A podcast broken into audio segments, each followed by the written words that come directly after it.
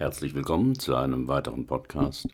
Mein Name ist Roland Kopp-Wichmann. Ich bin Führungskräftetrainer und Coach in Heidelberg.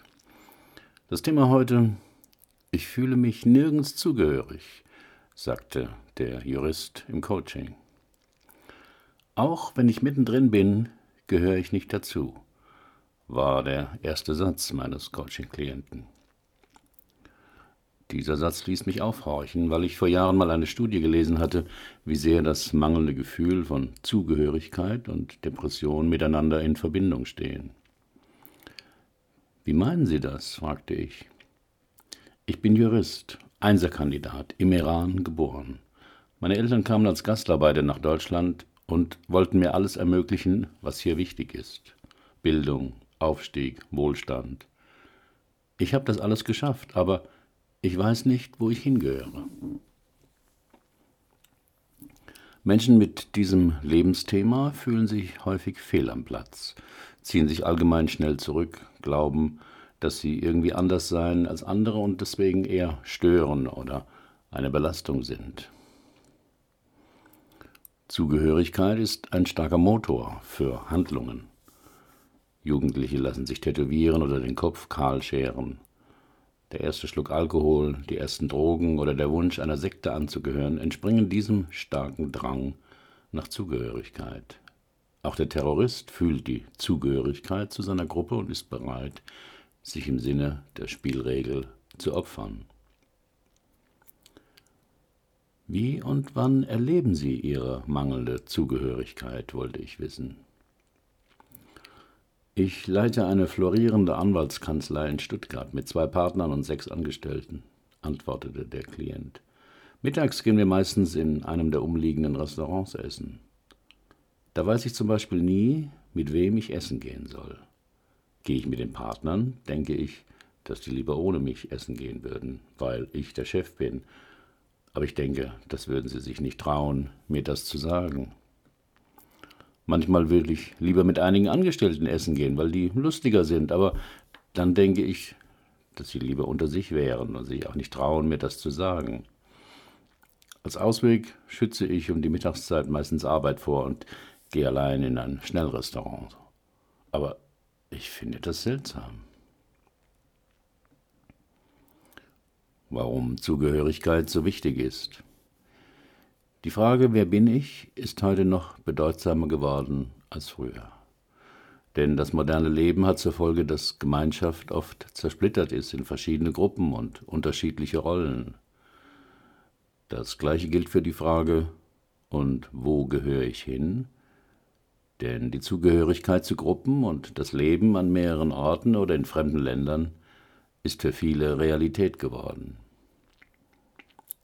Der Psychologe Heiner Keup spricht von der Patchwork-Identität des modernen Menschen, weil diese immer verbunden ist mit den jeweiligen gesellschaftlichen Rahmenbedingungen, die sich öfter ändern. Identität ist also ein nie endender Prozess. Zugehörigkeit. Es gibt natürlich immer noch Menschen, die diese stark erleben, aber mehrheitlich entwickelt sich die Gesellschaft in eine Richtung, dass wir uns nicht mehr ein Leben lang mit einer bestimmten Rolle identifizieren. Wer mit 45 Jahren noch immer in seinem Heimatdorf lebt und den Beruf ausübt, den er mit 17 erlernte, spürt sicher eine starke Zugehörigkeit, aber die meisten Menschen erleben diese dauerhafte Bindung zu etwas nicht mehr. Hinzu kommt auch der schwindende Einfluss von Religion und Kirche, die früher eine starke Zugehörigkeit vermitteln konnten. Das Ganze hat zwei Seiten. Einerseits das Versprechen vieler Wahlmöglichkeiten, erfinde dich neu, andererseits eine gewisse Haltlosigkeit.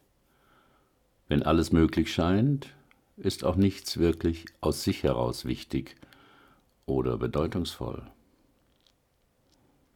Auch die kulturelle Identität, definiert durch das Herkunftsland, durch Sprache oder Religion, die ein Zugehörigkeitsgefühl vermittelte, löst sich durch Migration oft auf, wie bei meinem Klienten. Er sagte, ich bin immer nur Zuschauer, nie Spieler. Gab es mal eine Zeit, in der Sie sich zugehörig fühlten, wollte ich wissen. Mein Klient musste nicht lange nachdenken und ein Lächeln huschte über sein Gesicht. Das war noch im Iran, als ich in der Schule zur Fußballmannschaft gehörte. Ich war Mittelstürmer und anerkannt, weil ich selbst aus schwierigsten Positionen noch ein Tor machen konnte. Heute bin ich in meiner Kanzlei ja praktisch auch der Mittelstürmer, aber das Gefühl ist ganz anders. Heute bin ich fast immer nur Zuschauer, nie Spieler. Zugehörigkeit ist ein menschliches Grundbedürfnis. Die meisten Menschen sehnen sich nach liebevollen Beziehungen, nach Gesellschaft und Kontakt zu einer Familie oder auch zu Gruppen. Dazu gehört auch der Wunsch, am Leben anderer teilzuhaben und etwas beitragen zu können. Zugehörigkeit bietet die Chance, gesehen und bemerkt zu werden. Sie steigert das Selbstwertgefühl und gibt uns die Gewissheit, geschätzt und wichtig zu sein.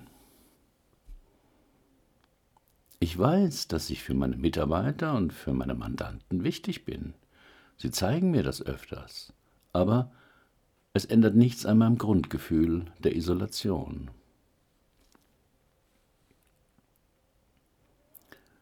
Grundlegend für den Ansatz in meinen drei Stunden Coachings ist das erkenntnistheoretische Konzept des Konstruktivismus. Das geht davon aus, dass Menschen mit ihren Wahrnehmungen die Welt nicht einfach abbilden können, sondern sie erst konstruieren. Anne Esnin hat das in dem Spruch ausgedrückt, wir sehen die Dinge nicht, wie sie sind, wir sehen sie so, wie wir sind. Konkret heißt das, dass ich mit meinen Klienten genau untersuche, wie sie es hinkriegen, ihr Problem oder einen unangenehmen Zustand zu konstruieren. Das verwirrt manchen zuerst einmal, weil wir ja meist denken, dass Zustand oder Problem uns überfallen, wir sie auf jeden Fall nicht selbst herstellen. Dennoch ist es oft erhellend zu fragen, wie kommen Sie darauf, dass Ihr ganzes Leben ein Misserfolg ist? Wie stellen Sie das genau an, dass Sie sich oft so wenig selbstbewusst fühlen? Was machen Sie mit Ihrer Zeit, dass sie glauben, sie hätten nicht genug davon. Wie könnten sie ihre Partnerschaft noch schlechter machen? Würde ihre beste Freundin auch sagen, dass sie eine Versagerin sind? Warum nicht? Auch bei meinem Klienten vermutete ich, dass er etwas dazu beitrug, dass er sich oft nicht zugehörig fühlte, und ich fragte ihn, wie machen Sie das, dass Sie sich immer nicht zugehörig, nur als Zuschauer erleben? Erwartungsgemäß antwortete er, ich glaube nicht, dass ich das mache. Ich erlebe das einfach als Fakt. Ich erzähle Ihnen ein Beispiel. Letzte Woche hatte ich Geburtstag und meine zwei Partner hatten heimlich mit meinen Mitarbeitern eine Überraschung vorbereitet. Mitten im PowerPoint-Vortrag ploppte plötzlich eine Folie auf. Alles Gute zum Geburtstag. Von irgendwoher klang Stevie Wonders Happy Birthday, und zu den Türen kamen alle meine Mitarbeiter rein und strahlten mich an. Eine tolle Überraschung, sagte ich. Wie war das für Sie? Ziemlich schrecklich, gab mein Klient zu. Ich fühlte mich wie hinter einer Glaswand. Ich sah die vielen freundlichen Gesichter, die mir zulächelten, aber ich war plötzlich meilenweit weg. Gleichzeitig tat es mir leid, weil ich dachte, die merken bestimmt, dass es mir unangenehm ist. Da haben sie sich weggebeamt, kommentierte ich diese seltsame Szene. Ja, so kann man es nennen. Aber warum? Mit einem Experiment innere Konflikte aufspüren. Jetzt wollte ich einen meiner Sätze ausprobieren, um herauszubekommen, wo der innere unbewusste Konflikt liegen könnte. Ich bat meinen Klienten, die Augen zu schließen und etwas achtsam zu werden. Dann forderte ich ihn auf. Ich bitte Sie mal, den Satz zu sagen, ich gehöre hierher. Mit dieser Methode gelingt es, unbewusste Konflikte, die oft Lebensthemen sind, erlebbar zu machen. Die Sätze sind immer positiv und wahr, also Tatsachen, aber aufgrund des Konflikts des Klienten kann er nicht einfach zustimmend nicken, sondern erlebt Widerstand. Entweder in Form einer unangenehmen Körperreaktion, Enge, Hitze, Druck oder eines unangenehmen Gefühls, Trauer, Ärger, Stress oder in Form eines ablehnenden Gedankens. Stimmt nicht, schön wär's. So war es auch bei dem Juristen. Aber das stimmt doch nicht, protestierte er. Ich gehöre nicht dazu. Woher wissen Sie das? fragte ich. Ich fühle mich nicht zugehörig. Ich fühle mich als Fremder. Jetzt waren wir am Engpass. Ich hatte eine Vorstellung, wie mein Klient seine Nichtzugehörigkeit herstellte. Deshalb sagte ich zu ihm, aber Sie gehören doch dazu. Sie leben seit 32 Jahren in Deutschland, haben hier studiert, es ist Ihre Kanzlei, die Sie aufgebaut haben, und Sie sind der Chef. Sie gehören offensichtlich dazu. Doch das überzeugte ihn erwartungsgemäß nicht. Aber was ich fühle, ist, dass ich nicht dazugehöre, dass ich aus dem Iran stamme und ein Fremder bin.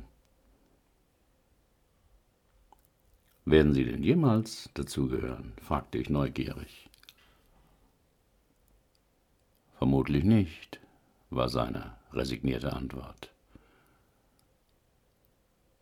Und wer entscheidet jetzt?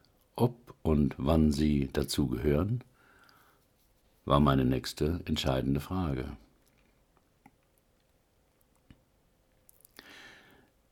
Die meisten Coachingsitzungen bei mir verlaufen ziemlich emotional.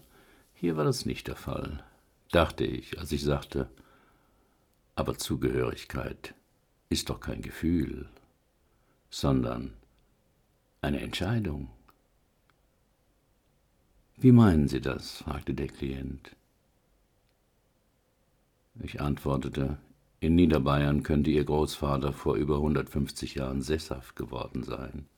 Ihr Vater könnte den Hof geerbt haben, und Sie könnten sich zugehörig zu dem Dorf fühlen, weil Sie hier geboren wurden, Ihre Frau hier kennengelernt haben und Sie Mitglied im Männerchor und in der Freiwilligen Feuerwehr sind.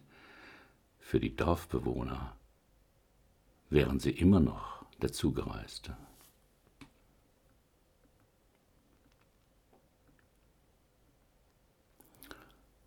Von Deutsch-Türken, Russlanddeutschen und Flexitariern. Im Coaching geht es meist um das Bewusstmachen unbewusster Konflikte, oft auch um das Verändern von Einstellungen, die man bisher als alleingültig, also als wahr, betrachtete oder erlebte. Es begann auch, in meinem Klienten zu arbeiten. Sie meinen also, ob ich dazugehöre oder nicht, ist eine Entscheidung, und gar kein Gefühl? Gegenfrage, sagte ich. Wenn Sie im Iran Ihre Freunde besuchen, fühlen Sie sich dann dort zugehörig? Nein, auch nicht, antwortete er. Viele sind mir viel zu rückständig und für die bin ich auch kein richtiger Iraner mehr. Sie gehören also nirgendwo hin. Scheint so, antwortete der Klient wieder etwas resigniert. Ist auch kein schönes Gefühl, vermutete ich. Vielleicht sollten Sie es einfach selbst entscheiden. Oder wollen Sie andere darüber abstimmen lassen, ob sie jetzt dazugehören oder nicht? In der Zeit lese ich zu dem Thema in einem Artikel des ehemaligen Bundespräsidenten Joachim Gauck, Zitat, in den USA besteht kein Widerspruch zwischen einer amerikanischen und einer migrantischen Identität. Man kann ein chinesischer Amerikaner sein oder ein jüdischer Amerikaner. Bisher hat Deutschland diese Bindestrich-Identitäten kaum in sein Bewusstsein eindringen lassen. In die Sprache aufgenommen wurden nur die Deutsch-Türken und die Russlanddeutschen Vielleicht ist es eine der wichtigsten Lernaufgaben für uns als Einwanderungsgesellschaft, zu akzeptieren, dass Zuwanderer eine Zeit im Dazwischen haben und dass es in einer liberalen Gesellschaft letztlich immer der Einzelne ist, der sich zwischen dem Verlassenen und dem Gewonnenen, zwischen der alten und der neuen Zugehörigkeit positioniert.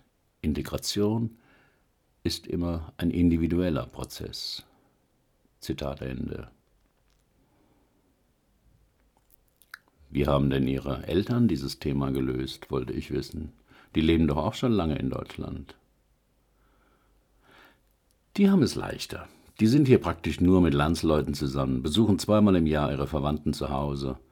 Meine Mutter hat nie Deutsch gelernt, mein Vater nur so viel, dass er mit seinen deutschen Kunden das Nötigste sprechen kann.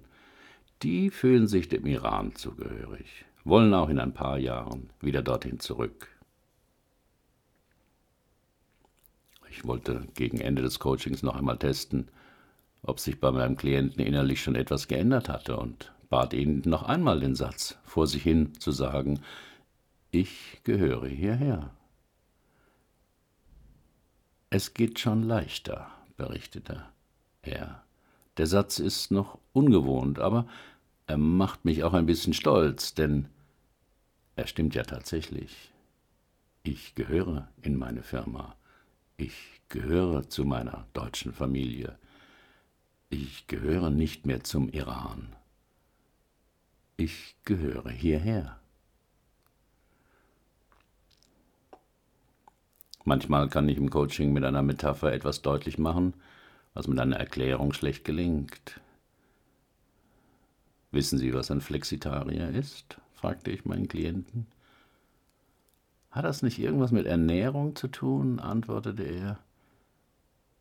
Ja, sagte ich. Ein Flexitarier ist jemand, der sich überwiegend vegetarisch ernährt, aber auch gelegentlich hochwertiges biologisch produziertes Fleisch isst. Sie meinen, ich wäre ein Flexi-Iraner oder ein Flexi-Deutscher. Das können Sie jetzt entscheiden. Herzlichen Dank für Ihre Aufmerksamkeit. Bis zum nächsten Mal.